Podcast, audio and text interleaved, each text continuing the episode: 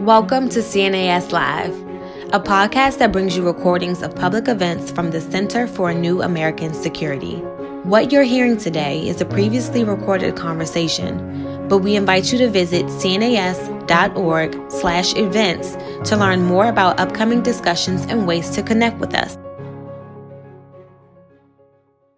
Well, thank you all for joining us today for this virtual event sponsored by the Center for a New American Security the International Republican Institute, and the Ronald Reagan Institute. It's our hope that by bringing together speakers and participants from these three unique organizations and our audiences, uh, we'll be able to facilitate a really dynamic and diverse conversation about a speech delivered uh, in what in many ways seemed like a very different world, but one that we think offers uh, some real insight to the challenges that we face today, both here at home and, and around the world. My name is Rachel Hoff. I'm the policy director at the Ronald Reagan Institute, which is the Washington, D.C. office of the Ronald Reagan Presidential Foundation uh, and Institute based in Simi Valley, California. Let me first welcome our speakers, Richard Fontaine of CNAS and Dan Twining of IRI. Richard and Dan both wrote papers for the Reagan Institute's essay on presidential principles and beliefs, expounding on the Westminster Address and its relevance to today's world, uh, so let me say that beyond their many professional accomplishments and accolades, which I will not review in detail today, um, I think they're, they're qualified to lead today's discussion uh, based on those merits alone. So thank you both for, for joining us. And thank you as well to everyone participating virtually today. We hope that you'll join the conversation by submitting questions uh, via the Q&A box below, which we'll bring into the latter half of our discussion today. And as you do so, please remember to include your name and affiliation along with your question. One final note of administrivia, Cole Stevens from CNAS is our admin for today.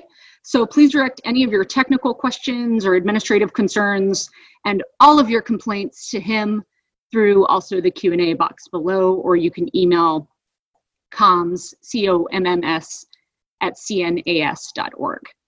Um, as a reminder, we're of course recording the session and there will be a video of an event, of the event available later today. So I'm gonna begin by taking just a few minutes to do a bit of scene setting. It was 38 years ago today that President Reagan walked into the British Parliament at Westminster Palace. He was the first president ever to address both houses of Parliament, and he was going to deliver a foreign policy speech. But for those of you interested in events like this today, you know that it was no normal foreign policy speech. Uh, President Reagan used the opportunity as a call to action. He issued a bold challenge to begin a global campaign for democracy. At the time, doing so seemed somewhat unrealistic, um, radical maybe, foolish perhaps to some. In 1982, of course, the Iron Curtain divided the free and unfree world. Uh, the Soviet Union was expanding its empire, and the USSR actually held a military advantage over the US, both in terms of its nuclear arsenal and its conventional weapons.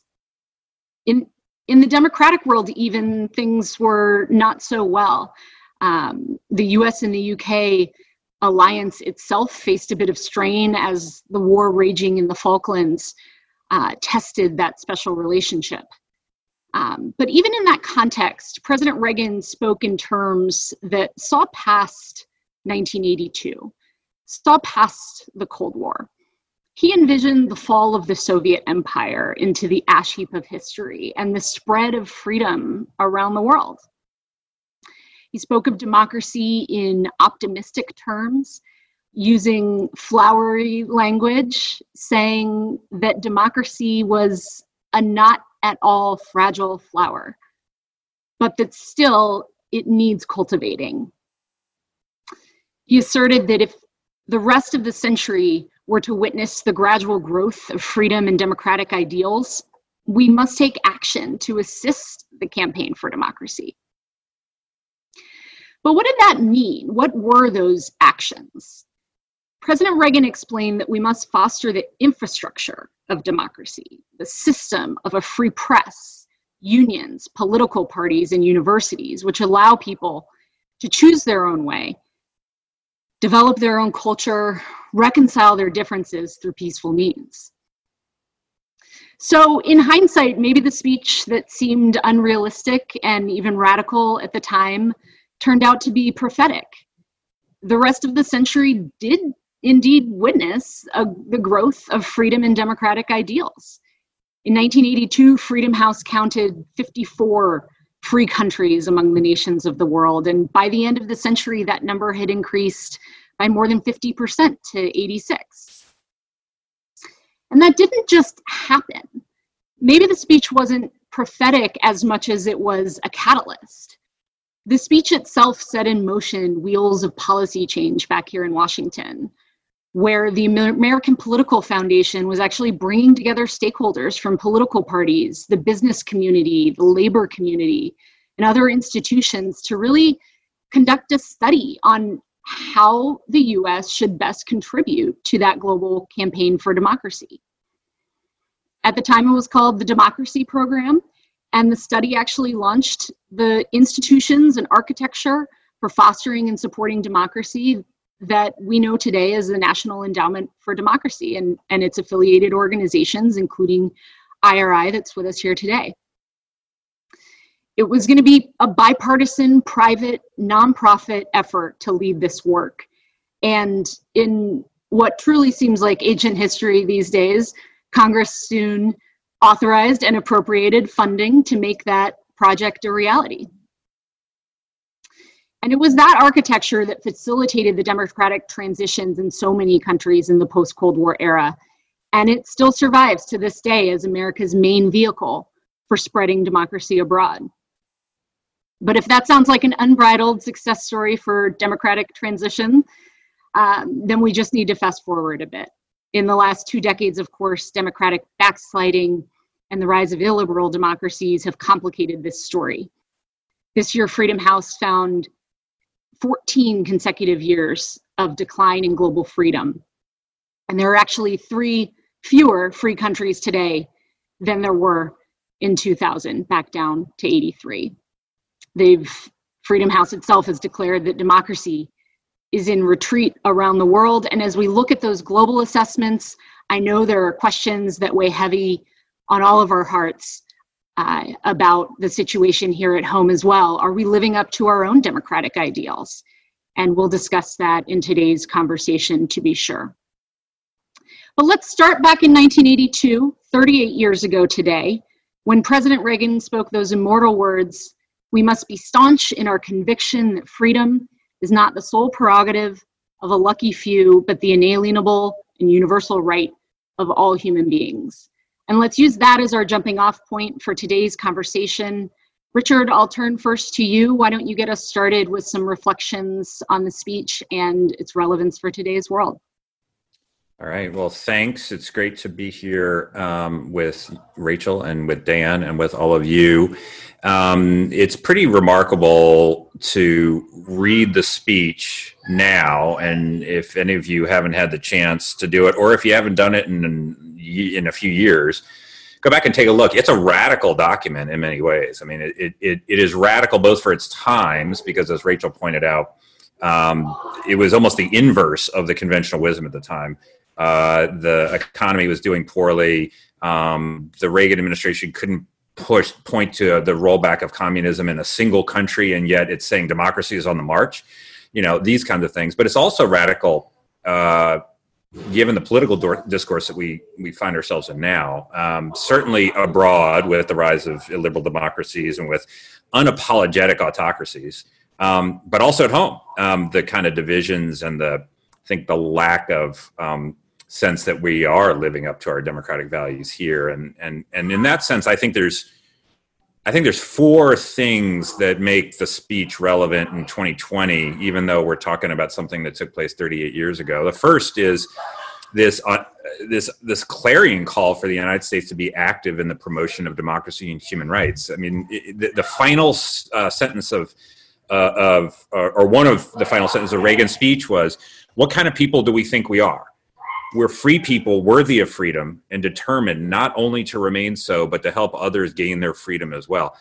I don't know about you guys, but it's it's almost inconceivable for me to see the president of the United States today saying that, uh, or seeing most of the candidates campaign on something like that, as opposed to something much more modest, much less expansive, much less um, imbued with our values um, right now. Um, and so this clarion call, I think personally, is the kind of thing that we could use a lot of right now. The second, as we are saying, is the speech came at this unusual moment. You know, the United States and the West weren't doing well.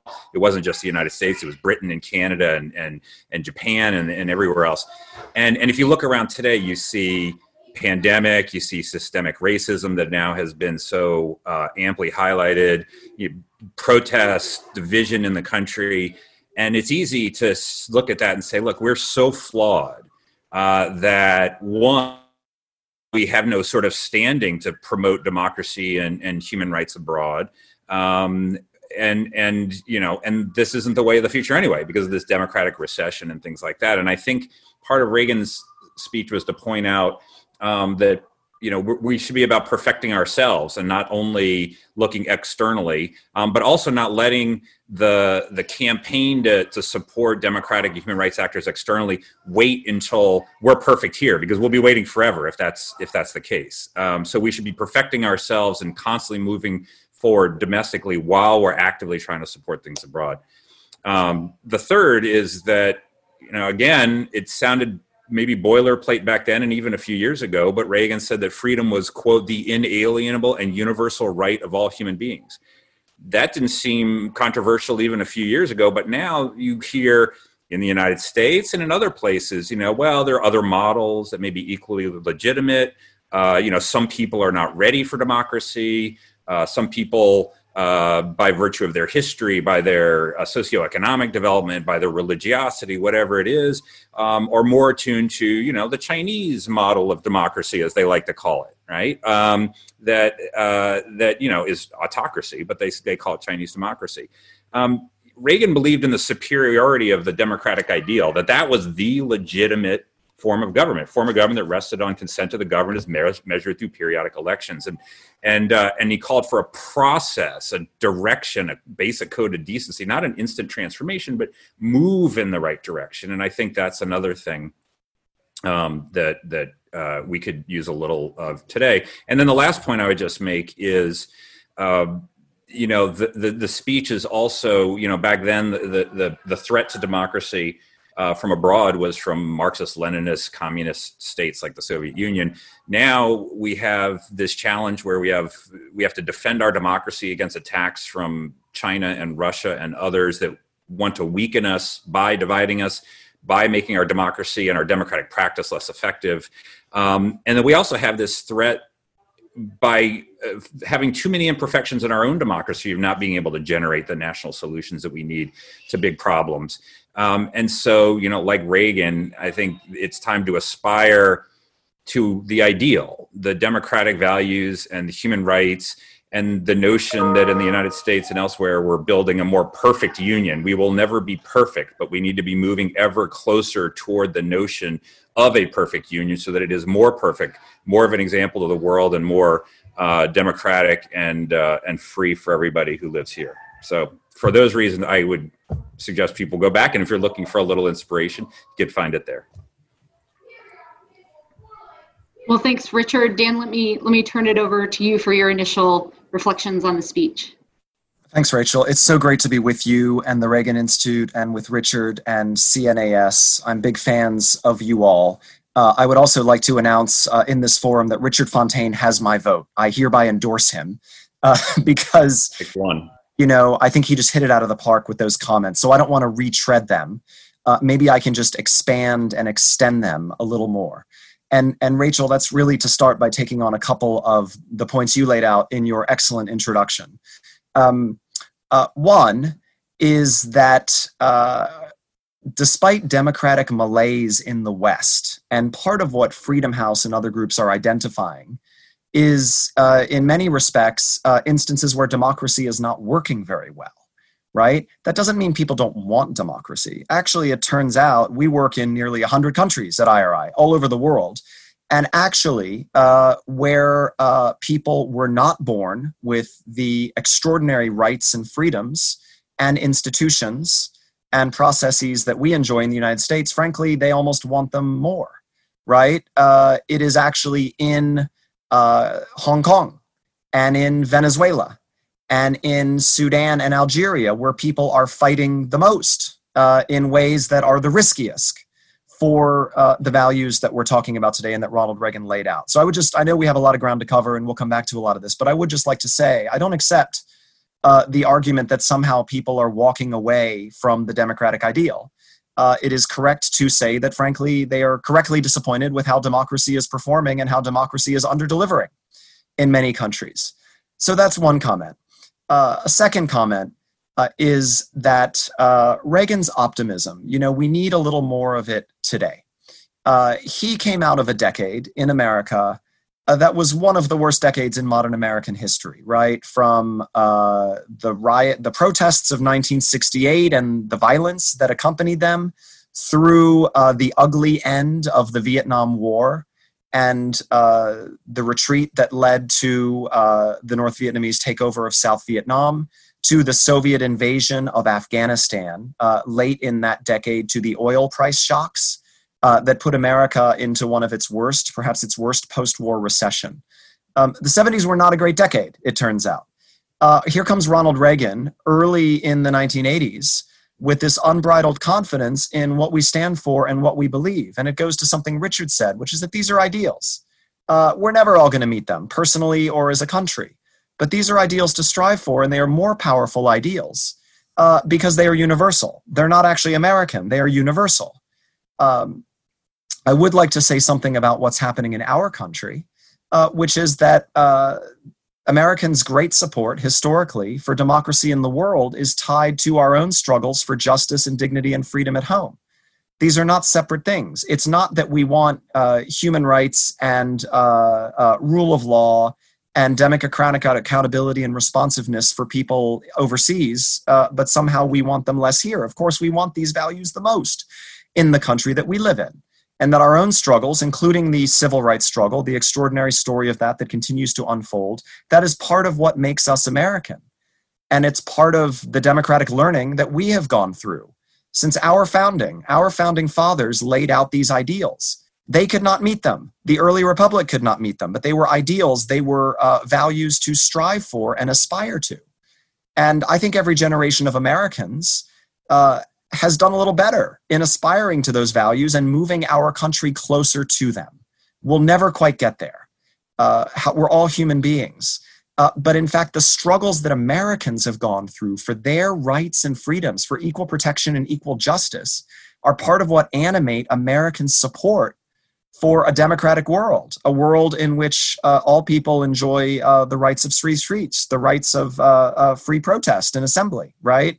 Uh, the right to political accountability and responsiveness, that these are not separate matters.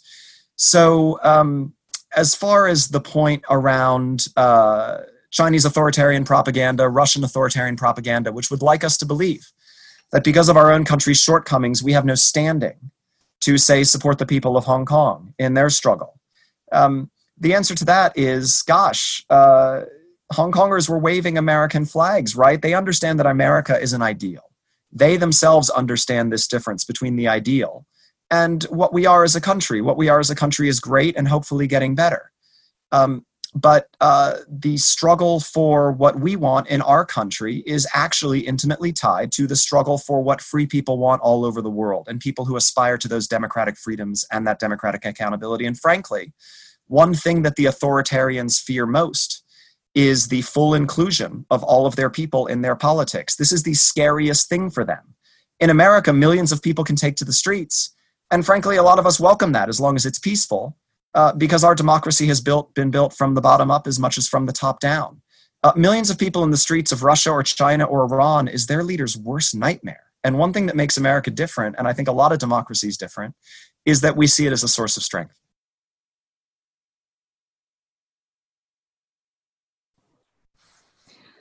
Well, thank you very much. I think those are, are really great insights to, to get the conversation started today. Um, let me start by asking a few questions of my own just right off the bat. Again, uh, as a reminder to those watching, you can use the Q&A box below to submit your questions um, for the speakers today as well. So Richard and Dan, you know, you you touched you each touched on this in, in sort of a different way in, in your remarks, but to to kind of take the question head on, start the conversation about about global freedom and democracy right right here at home, which is perhaps the best place to start. Um, you know, we've seen these massive demonstrations against racial injustice and, and inequality. Um, we've seen the response, um, in some cases, a violent response against peaceful protesters. Um, and it's raised really hard questions about, about whether or not we're, we're living up to our own ideals here at home. Um, so I suppose the, the fine point I would put on the question is, you know, does the United States still have the moral standing to do this work abroad? Dan, you want to I think we absolutely do.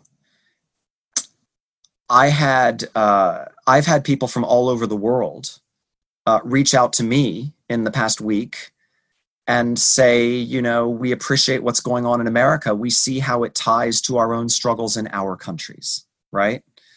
Um, we in the democracy community that works out in the world we don't say america is superior america is the best you should import our model actually we say here's what we've learned in building our democracy here's what we've learned partnering with people in many other countries activists leaders citizens in helping them build greater democratic accountability and standards in their country um, here's what we've learned and uh, we can help you right? Democratic best practices, sharing, not just based on successes, but based on what hasn't worked or struggles that are ongoing.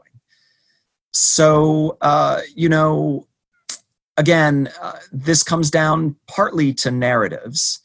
Uh, the Chinese Communist Party would like everybody to think that every Hong Kong protester is a foreign agent, right? Um, they cannot swallow the fact that the people of Hong Kong actually want to live in a free society. I mean, that's true replicated around the world in many countries. Uh, there were many dictators and sort of budding uh, dictators who, as soon as COVID struck, before uh, the uh, convulsions of the last week struck America, as soon as COVID struck, they said, oh, yeah, political opposition is bad for our country's health. They began an immediate program of persecuting political opponents, they had those plans in the drawer. They were waiting for an opportunity to use them. So I do think we need to not fall subject to arguments from abroad that somehow we do not have standing to do this work. We're not hearing that from people abroad who actually want help uh, and support and solidarity in building their democracies. Actually, we often hear that from leaders who are not accountable, who are not elected, who are not responsive uh, to their own citizens. And they would like to live in a world in which democracy is not seen as superior to other forms. They would like to live in a world where America is cut down a notch or two and not seen as a great beacon, right? So uh, we should not feed into that narrative and uh, we should reflect what is best about America, which is the fact that peaceful citizen engagement has made our country uh, a better democracy and a stronger country. Yeah, I think just to add a couple thoughts here, that's the big elephant in the room right now, uh, which is how can a country that um, has such divisions doesn't show a great deal of competence in dealing with a major pandemic on the one hand and turns out to be a country where you know an african american man can't get a cup of coffee in minnesota without getting killed by the police um, how can we preach to others about um, what they should be doing. You know, the, the, let's look at the mote in our own eye kind of thing before we go look at the um, the one in someone else's. And I would say that um, we should acknowledge that inconsistency, both between um, what we say publicly uh, to other countries and privately, and what we do at home, um, and in terms of our foreign policies, th- that hurts the cause. Um, it, it, hurts the cause because it generates skepticism, exactly the kind that we're addressing right now. So, I mean, John F. Kennedy pledged to bear any burden and pay any price in the defense of freedom while African Americans couldn't vote in the South and were getting, you know, fire hoses and attack dogs unleashed on them. Um, you know, in terms of our foreign policy, I mean, uh, Jimmy Carter uh, elevated human rights to the top of his foreign policy, but praised the Shah of Iran as an island of stability. It Turned out not to be much of an island of stability, but you know, um, Jimmy Carter. Uh, you know, in the Bush administration, uh, people said, "Well, you have a freedom agenda at the same time you have Guantanamo and black sites." How, tell me how that all nets out. Um, and of course, uh, those things very often are inconsistent, and we should, I think, acknowledge that and use those as an additional spur to perfect ourselves at home. But that said, there's a couple of other points that I think are important. One is that relative we we we shouldn't um, we shouldn't uh, look at our own faults and think that those are comparable to the great autocracies, right? I mean, um, we have significant flaws in, in American democracy and lots of things that yet remain unsolved and need urgent action. Um, but we don't have a million Muslims in uh, Uyghur detention camps, right? Um, we don't have pervasive surveillance of everybody moving around. Uh, we do have elections. We do have a free press. We do have freedom of assembly. They have none of those things in the kind of countries that we're talking about. Um, and that is a meaningful distinction. Uh, America is a great flawed democracy, emphasis on both those terms. And, um, and then the other is, is uh, just to uh, emphasize a point that I think Dan has now mentioned twice, but I, I do think gets lost sometimes in this notion that it's um, just an American messianic uh, impulse to convert countries in the world to be in the American image and likeness. You know, we, we want other countries to be like us. You often hear this. You know, we want to convert X, Y, or Z into a Jeffersonian democracy. I worked in government for 10 years and I never heard anybody say the object of diplomacy or anything with any country was to convert it into a Jeffersonian democracy. Quite the alternative. It was a recognition that there are universal values that are embodied in documents like the Universal uh, Declaration of Human Rights, in the constitutions of many of these countries that abridge them North Korea, China, Russia. Everyone seems to acknowledge that these things exist, are attractive, are important to human beings, and are, uh, are ideals to which their countries aspire. It's the execution against those that's the problem. So, why would we not be in the position of supporting a more effective execution against the ideals that we all seem to believe obtain for everybody? Um, that even if we are uh, not perfect at home is something that I think we should be in the in uh, the process of working toward. Rachel, could I just quickly tie that back to Reagan and Westminster? I mean, I know we're zipping back and forth here, but just to draw the line very clearly. You know, one thing he said in that very historic speech was that uh, the truest form of cultural condescension is to assume that other nations do not want freedom and liberty and dignity. Those are not his exact words. Um, but that actually uh, self determination, the true plurality of uh, national greatness in the world, can only flourish, can only flower when people are free to make up their own minds politically about how they are governed and who governs them. That actually you hear a lot of um, uh, kind of democratic declinism in the West. And I think he was speaking not just to the Soviet listeners then, he was speaking to people in the West who were making a version of the argument Richard sketched out, which is that this is not America's role to support these values internationally. He was saying, actually, we are not going to cede to uh, strong men the argument that what is best for their nation actually is to be determined by their publics, that self determination, uh, national identity can only flourish uh, under a democracy, right, in which all people have a voice and all people feel vested. And it's really powerful and it's really true today. People uh, have not been uh, in the streets of Algeria or in the streets of Bolivia or Uh, in the streets of Ethiopia and Armenia going back a year or so because they want something that's American. Actually, they want something that is theirs, that belongs to them, which is the freedom and dignity and accountability that comes from political responsiveness and political choice. Governments that listen to them, governments do not steal public funds that belong to its citizens. And so it's funny, I you know, I do a lot of these conversations. This is a very good one. Americans always think it's about us and it may be time for us to concede that actually it's not about us. These are things that people want irrespective of us. But we do have a voice and a vote in standing with them. And it is our duty to support free people, just like we were supported in our own aspirations for freedom from the British Empire. That's great. And Dan, you should know you never have to ask permission to uh, quote Ronald Reagan or to bring the conversation back to uh, President Reagan. The answer will always be yes. Um, I'm actually going to pull in an audience question here because I think it sort of pulls in at a different aspect of this thread about um, what's going on at home, and and I mean that sort of in the broadest sense with um, kind of the the free world in in these efforts. Um, so the question comes from John Sullivan, who CICID's former uh, CIPE, CIPE, so uh, part of that NED umbrella himself in the past, um, who points out that many commentators see populism and polarization as the greatest threats to democratic performance and stability.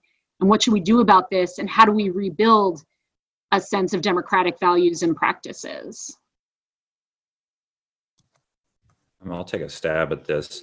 Um, I, I, think actually uh, it starts by, again, this ties in a little bit to the, the, the conversation thus far, into acknowledging um, that what happens at home doesn't stay at home in a couple of different ways.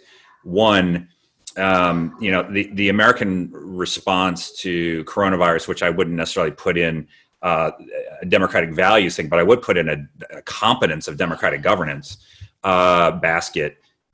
The response to that, and then the the the Black Lives Matter movement and what's happened uh, on the streets and things like that has been catnip for the autocratic governments around the world. So, you know, the, the Iranian uh, foreign ministry had held an English language briefing in which uh, the spokesman teared up um, by saying that, you know, they stood with um, African Americans who were being um, abused by the police in the United States.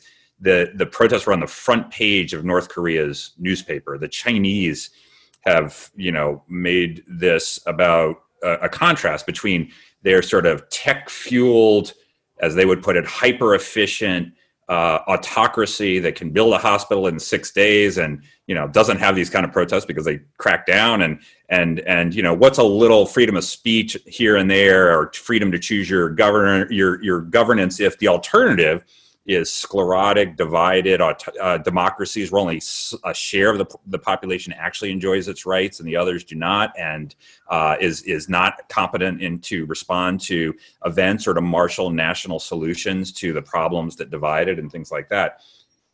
We help their arguments when we don't do things well, so we, we need to acknowledge that. That should be yet another spur to try to deal with this.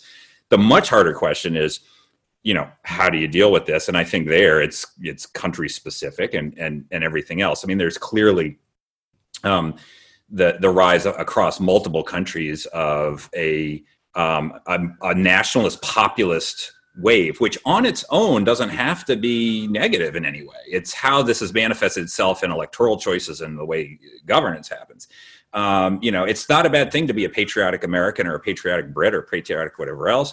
Um, it's not a bad thing after the global financial crisis and all of the disappointments that have come along with a decent share of our populations about how globalism globalization has affected them to say, hey, wait a minute, let's make sure we're not leaving out some of the people who are harmed by those things. Those are those are good things, but when they're used to further divide populations for the political benefit of a faction, that's when you get into real trouble. And uh, it, ha- it has this sort of you know negative cycle that just spins and spins and spins. And ultimately um, I think you know there's there's some institutional changes that you can make, and we can get into. We all work for John McCain, so we can talk campaign finance reform forever, and we can talk you know all those other kind of things but it also comes back to the kind of behavior that the public is going to reward or penalize. I mean, politicians will gravitate toward those things that will get them elected and keep them in office and gravitate away from the opposite, right? So, um, you know, ultimately it does come down to that what the public, the voters actually value in these democratic countries. And that's no easy task to,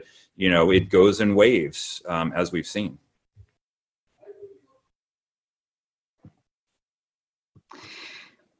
We have um, another question that came in from a viewer in Kosovo that that is kind of a, a on a similar vein. He notes that at, looking at America from Kosovo, he fails to see the relationship between President Trump and Speaker Pelosi as President Reagan had with Speaker O'Neill. So keen political observation from Kosovo, but it's clear that um, that our, our American political disputes are are obvious to the world. Um, so he wonders, decades after President Reagan's speech, uh, are we straying from our own path as the world's greatest democracy? And what can activists do to put put the world back on track to follow Reagan's path? So I'm afraid I probably don't have the silver bullet answer, Rachel. Um, but I am struck by something uh, actually Senator Tim Kaine once said to a group uh, that included me in the audience. He said, you know, politicians in a democracy respond to people, uh, respond to their constituents. And frankly, as a politician, and I'm consciously quoting a big D Democrat tick politician here. He said, We are responsive to our uh, constituencies, and often, you know, we, we have a lot of, we have partisan constituents. Um, he said, you know, one thing for all of us to do, if you are genuinely interested in bipartisanship and kind of cross cutting solutions in this country or any other country, is every time you talk to a politician, write a politician, comment about a politician, um, uh, ask him what he or her, ask he or she what they have done with a member of the other party. Richard mentioned that uh, all three of us worked for Senator McCain. Uh, I came of age in my uh, very modest political life working for Senator McCain at a time when actually the only way we could legislate anything in the US Senate was to do it with a member of the other party. That that actually was how the Senate worked, and that was actually how you got legislation uh, uh, delivered to the president's desk was to do it together in a, in a bipartisan way. So uh, that's one thought is to make sure that our leaders uh, feel like they have the right incentive structures uh, to reach across the aisle on matters of national importance. That's one, and frankly, that's true. I mean, that's as true as Kos- in Kosovo as it is in the United States. I mean, I'm speaking partly here as somebody who works out in the world, not in America, in my day job. Uh, and uh, that is the kind of thing that citizens are hungry to see all over the world. Uh, one thing that has reinforced partisanship, not simply in the United States, but all over the world, as well as various forms of populist nationalism, is social media, right? Uh, Ronald Reagan and Tip O'Neill did not come of age in an era of uh, Twitter and uh, just the astonishing velocity uh, and ferocity of social media, including its amplification of more extreme voices. So I do also think there's a tendency for us to look back on the good old days in American politics. Um, actually, uh, my friends who worked in uh, the Reagan administration and in other administrations in the past, the Carter administration, uh, the George Bush 41 administration, you know, they would often say, um, you know, they didn't feel like good old days to us. We have a tendency to be nostalgic about the past in American politics.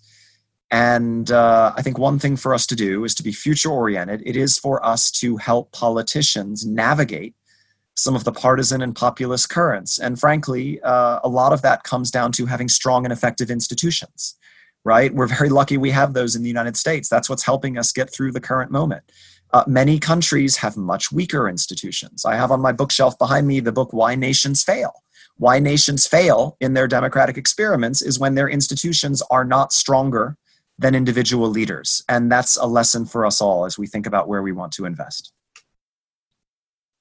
Maybe I can just add a couple quick uh, thoughts here, um, because you know, for I think obvious reasons, we're spending most of the conversation talking about uh, how we improve ourselves at home and therefore have the standing the efficacy to be able to do things abroad rather than spending most of the time talking about what's happening in all the countries where places like IRI are working or where we have a human rights agenda or democracy agenda and things like that. And that's entirely appropriate. And i think there's you know when the question is sort of how does how do you get beyond the divisiveness and the polarization and and um, and and you know any straying from the path of great democracy i think there's obviously multiple answers to this, uh, depending on what level you're sort of looking at things. So, I mean, you could talk about ranked choice voting all day, and and the the the potential for that to reduce you know polarization. I'm not an expert in that and i can't tell you if that's a great idea but i know a lot of people do think that's a great idea.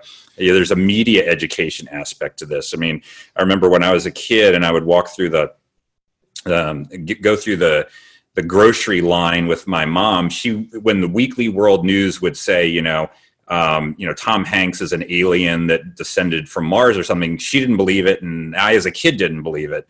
But you know, that was because everybody kind of knew how to evaluate source of information as opposed to you know the local paper over on the side that they would trust as the authority and obviously that's been blown out of the water but there's a whole nother generation um, that that you know we need to get uh, clear on how to evaluate sources of information, which is one of the fundamental building blocks of how you deal with each other in a democracy. If you can't agree on the facts, you're not going to agree on your opinions. Um, and then, you know, to the degree to which we're talking about the issues of today, um, part of this is is taking the opportunities when they rise. So, the protests in the streets today are not a problem.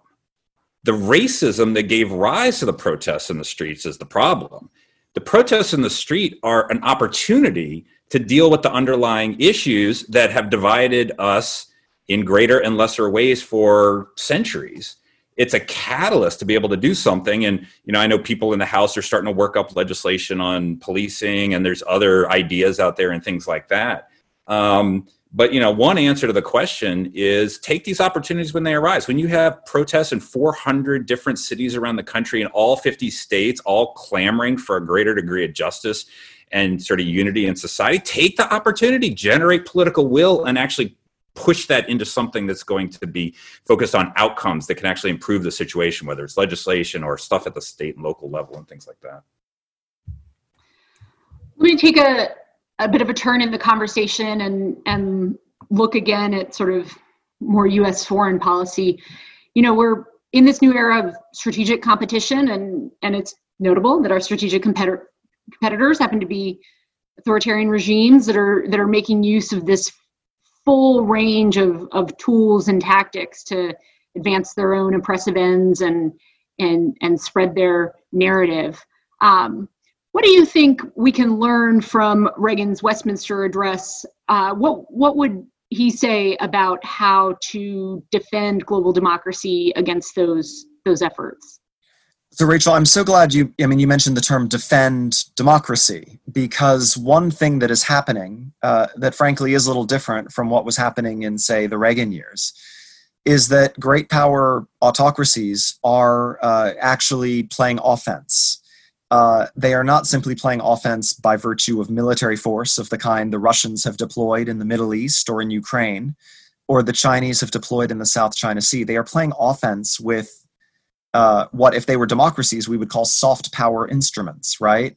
Uh, they are using misinformation, they are using disinformation, uh, they are using all forms of social media hacks uh, to, they are using various forms of broadcasting um, to actually assault our democratic integrity and that of our allies. I mean, they are they are literally meddling in the elections of democracies, uh, which is something that a lot of that rather unsophisticated Soviet propaganda almost could not have dreamed of. Right. So part of our agenda, if we're going to have a serious conversation about great power competition and appropriate strategies with which to wage it part of our agenda needs to be thinking about our soft power toolkit. Uh, it was this soft power toolkit that Ronald Reagan invoked in 1982 in these dark, dark days of the Cold War. I mean, I remember the early 80s. You know, people were actually afraid of a nuclear exchange, right? Kids were taught to hide under their desks at school in the event of nuclear fallout coming their way. Um, so it wasn't just um, theoretical.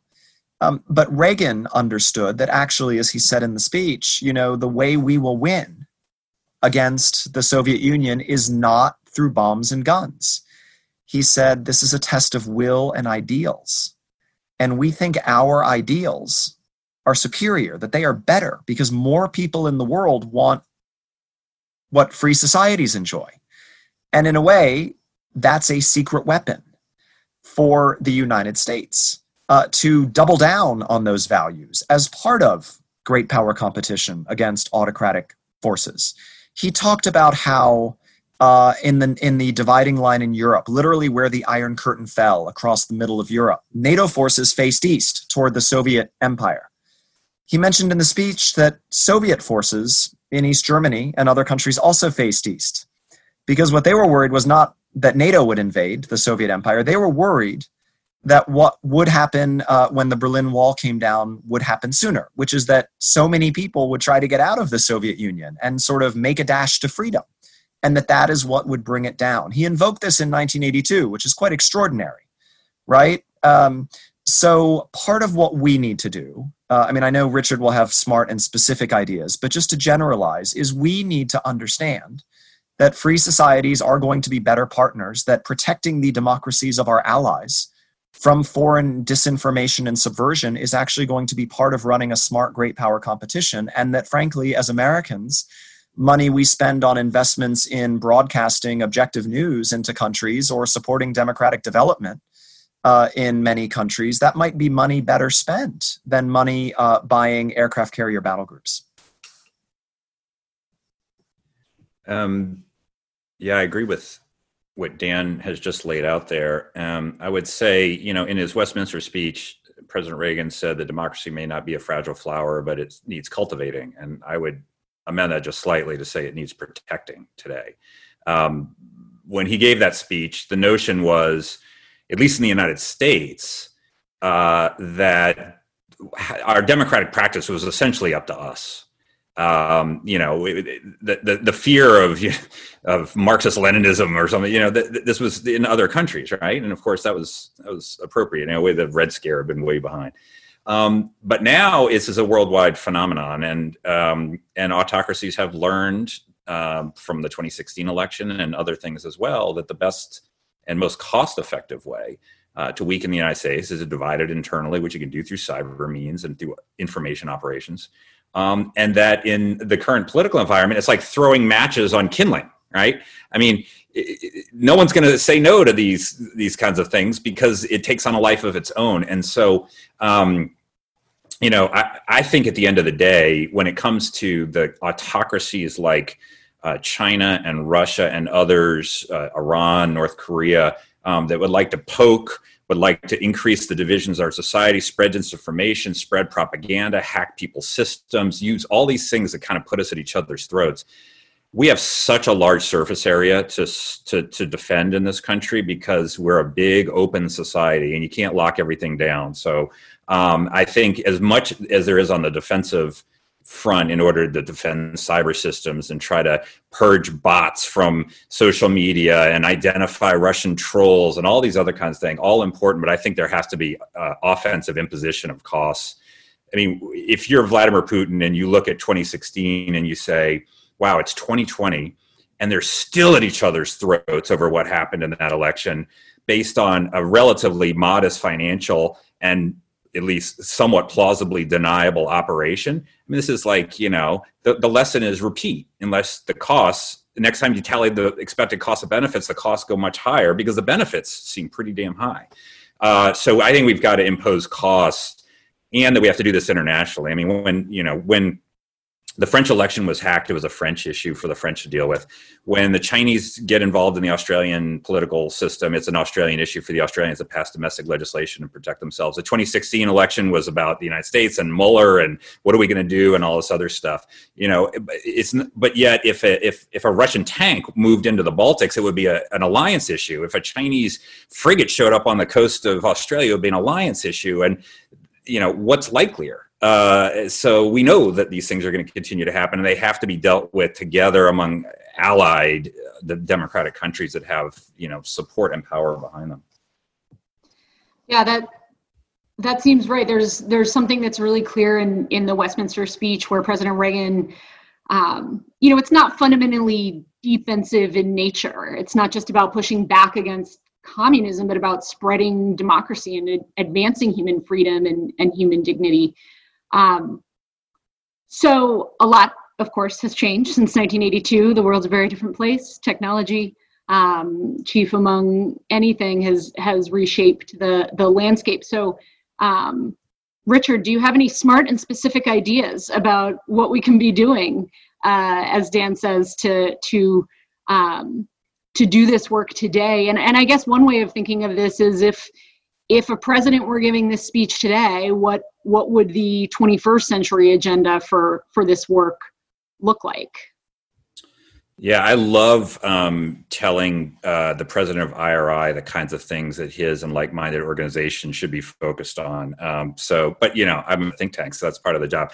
Um, but look, it, part of what I will say draws a little bit on something that Dan and I wrote for Foreign Affairs some time back, and I think one of the things is to look at the priorities. And I think, unlike in 1982, priority number one is defending our democracy and defending other democracies. If they're weakened, you can it's going to be even harder to promote democracy abroad. And you're talking about the core of our political way of life at home. So, specifically, what does that mean? Well, it means a bunch of different things like imposing costs and things, but I think it means a lot about importing these things into the relevant alliances so that if Russia moves into Crimea and you see unified action, you know, not military, but you saw sanctions out of the United States and the EU when the Skripal poisoning happened, and that was seen as an international event. And, and so we kicked uh, diplomats out in the United States, and the Germans kicked diplomats out and tried to impose costs. These political things don't do anything like that, and I think they need to. So I think we need to have coordinated, collective cost imposition approaches each time one of these things happens with one of these countries. So that's one. Um, you know the, the other thing is i think we've got to look around the world and focus like what are the fragile flowers here? Uh, you know where is democracy taking root? But it could be a little iffy you know and this is where iri does a huge amount of work. So you know the ukraines and malaysias and ethiopias and you know the countries like that that are they've recently made a turn or they're making the turn. How do we support those most effectively? Where where do we sort of you know what are those countries that we're really going to focus on um, to make sure they don't go backwards? Because we know there are countries that would like to see them go backwards and they're providing incentives sometimes to do that.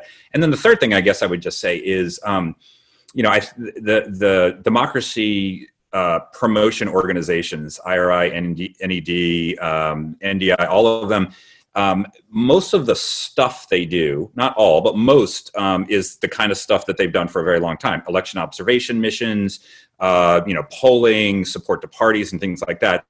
And if you're thinking about liberal democracy, there's a lot of focus on the democracy side of liberal democracy. And I would be really interested in seeing, you know, what would it mean if we also focus, or maybe even more focus on the liberal side of liberal democracy? Is it judicial training? Is it, I don't know, somehow anti corruption activities? I mean, there's different things going on in different places, but to take a pretty expansive view of the kind of values that Reagan and others were talking about and to say, you know, ultimately, what we want is liberal democracy. There are various sort of paths along that that way, and there's therefore various um, things that the United States can do in different domains to support that evolution. Rachel, just to pick up very quickly, um, I know you want to get through more. Um, when we think about foreign authoritarian assaults on democratic integrity abroad uh, of our friends and allies, there are a couple things that uh, are kind of catalysts for effective solutions that, that produce disproportionate returns. Uh, one is a free and open media environment so that media can report very clearly on what is happening. Part of Australia's pivot over the last year or two has come from outstanding journalism that has shown just how far the Chinese Communist Party managed to penetrate into Australian institutions, into Australian media, into Australian universities, into uh, Australian politics uh, through finance and other mechanisms. So uh, those media watchdogs are vital. Uh, another is anti corruption. Often, foreign authoritarian influence is accompanied with attempts to uh, buy off uh, uh, interested parties in a third country, right? So, uh, understanding where money flows is very valuable to citizens in those countries to make sure that their leaders do not do, say, dodgy infrastructure deals with China in return for side payments. I mean, you've seen this uh, in Cambodia and Sri Lanka and other countries. Uh, three, frankly, is a vibrant civil society uh, that can perform that watchdog function uh, of the government outside of government, uh, so that there's kind of a bottom up check on uh, executive dealings that uh, threaten democratic integrity. And then, fourth, you know, a lot of very strong, much stronger parliamentary oversight. I mean, one thing we have seen with, say, Orban in Hungary or with Duterte in the Philippines, just in the recent period under COVID, uh, is uh, kind of an amassing of, of executive powers in the hands of one man. And then that one leader using those extraordinary executive powers as a weapon against political opponents. And so when we think about protecting democratic integrity, How do we actually play defense? Part of this is making sure that individual leaders, even if democratically elected, do not control all the levers of power. And they have those parliamentary and media and civil society and judicial watchdogs so that power is dispersed. I want to end with uh, one more question from the audience, and it's a really practical one. So hopefully, it'll be be a nice place to close out the conversation. Um, they ask what you believe President Reagan would have done regarding the current situation in Hong Kong if you were president today. So obviously, the U.S. Uh, cannot risk provoking a war with China. The viewer asks, um, but is there another way to pressure uh, pressure China to take a step back and pr- protect Hong Kong's autonomy? Well, since we're in the realm of the speculative, I think he'd probably call Margaret Thatcher and ask her what to do with her colony. Um, but if he were president today, um, he might also call uh, London and a few other countries again in a coordinated response among the democratic countries. I mean, everyone wants to avoid war or um, confrontation with China that is so severe that it really gets dangerous or infringes our interests. To that degree, there's safety in numbers, right? Um, and you know, uh, a unilateral withdrawal of Hong Kong's special trade status by the United States is not going to mean the same thing as as a change in the in the trade status of Hong Kong by 20 democratic countries around the world, including the G7 economies. I'm sort of making this up. I don't know whether you could get them there, but Reagan might try to get them there. Um, you know, there's uh, some interesting ideas kicking around, and I don't know whether Reagan would do this, but he did um, push uh, an amnesty bill, which he called an amnesty bill at the time in what 1985, and so he was uh, open uh, more than uh, most of our political leaders today to foreigners coming to the United States and living here uh, to sort of foment a brain drain in Hong Kong, create a special category immigration visa. It could be a HK1 visa. And we'll create 100,000, 200,000, whatever it is. Uh, more, I don't know. And uh, for skilled people in Hong Kong who wish to get out of what looks like a looming autocracy and move to the United States with an eventual path, um, path to citizenship, it'd be good for the United States, it'd be good for our economy. We would only create an opportunity. No one would be forced to do anything, and it would create an opportunity for people don't want to exercise their skills in industry in a place that's turning increasingly autocratic. So you know, there's there's ideas like that. I, I, just to get philosophical philosophical for a last second. I do think, however, there's a threshold question that at least it's not clear to me on where a lot of our elected political leadership really comes down today, and that is um, how much do we really care about other people in other countries and the way they live their lives? How much do we really care about their freedoms and their rights. I mean, of course, we care abstractly, but if we're going to care, it's going to impose some costs, either costs in the activities we're doing to support them, or costs when the autocrats bite back because of what we've done, or costs because it shoves out something else on the agenda.